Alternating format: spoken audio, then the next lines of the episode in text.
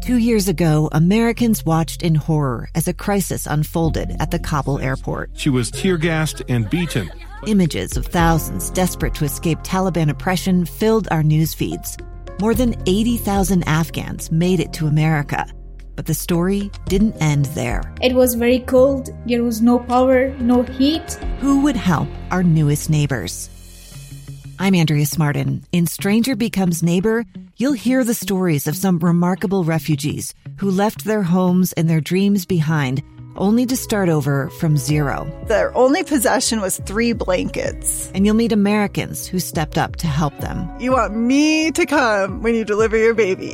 What can one person do in the face of an international disaster decades in the making? That's Stranger Becomes Neighbor. Find us at kslpodcast.com, follow us on Apple Podcasts, or anywhere else you listen. Welcome back to Live Mike. I'm Lee Lonsberry.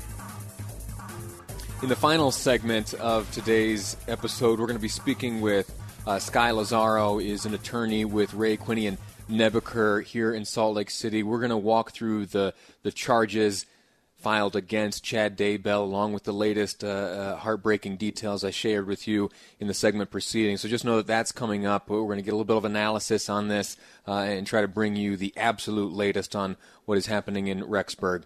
Uh, the, the heartbreaking update, of course, is that the remains have been identified as those two missing children. And it breaks my heart to deliver that news, but that's the business we're in, and that's what's happened.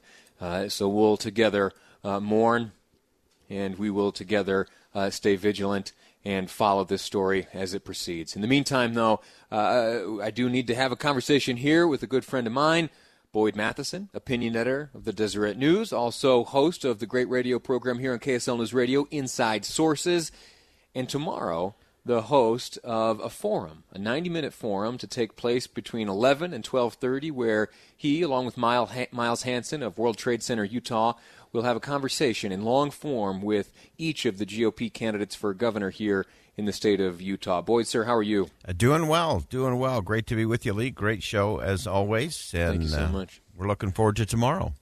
Before we get into that, and we'll do, I want to hear some of the questions you intend to ask and some of your objectives and such. But I want to congratulate you uh, for an opinion piece you wrote. You come out with these periodically. They're always incredible, every one better than the last.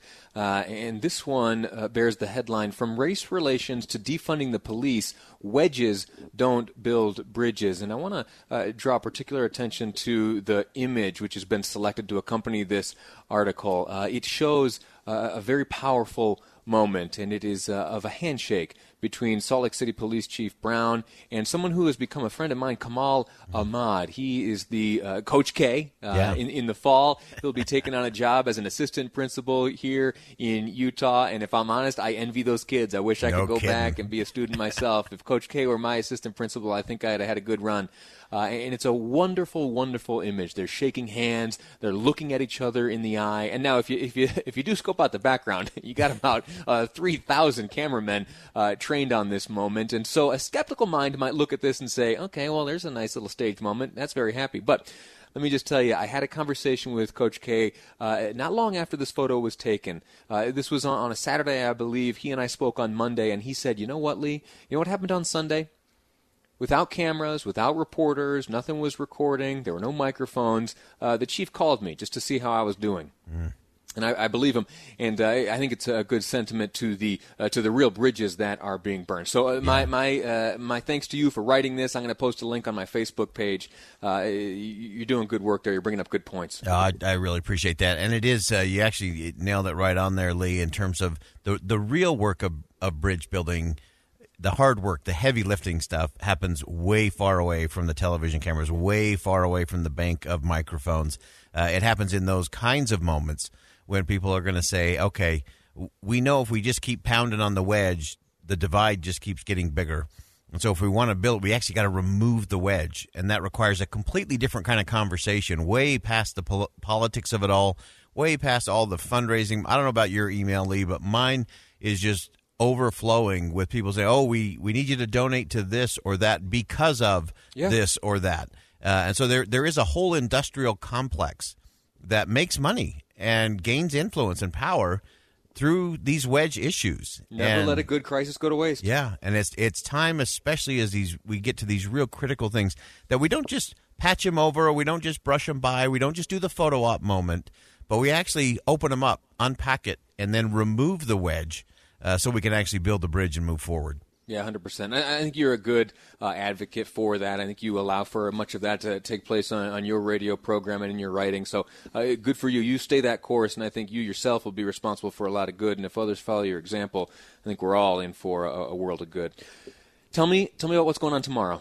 So we're, we're super excited for tomorrow. Uh, World Trade Center, Utah. Miles Hansen, the CEO over there, and uh, an extended version of Inside Sources. Don't worry, we'll stop right before your program begins, Lee. Yeah. We- Okay. we, Thank took you. care of that.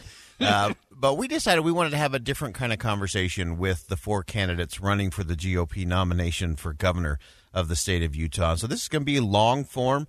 Uh, each of them will have almost 20 minutes apiece. Uh, and we're going to dive into what is Utah's place in the world. Uh, what is it as we come out of this COVID 19 pandemic? What does the economy look like? What does the global economy look like? Uh, I'm, I'm one of those who believes we're better positioned than anywhere in the world to lead a new kind of economy. And so we're going to talk to them about not just what's the the talking points. No no 60 second soundbite answers in this forum. Uh, we're going to have a chance to dive in and say what's the principle that drives you in this area? What's the policy that goes with it? How are you going to lead it? What does it mean for the the typical Utah Utah family Utah community?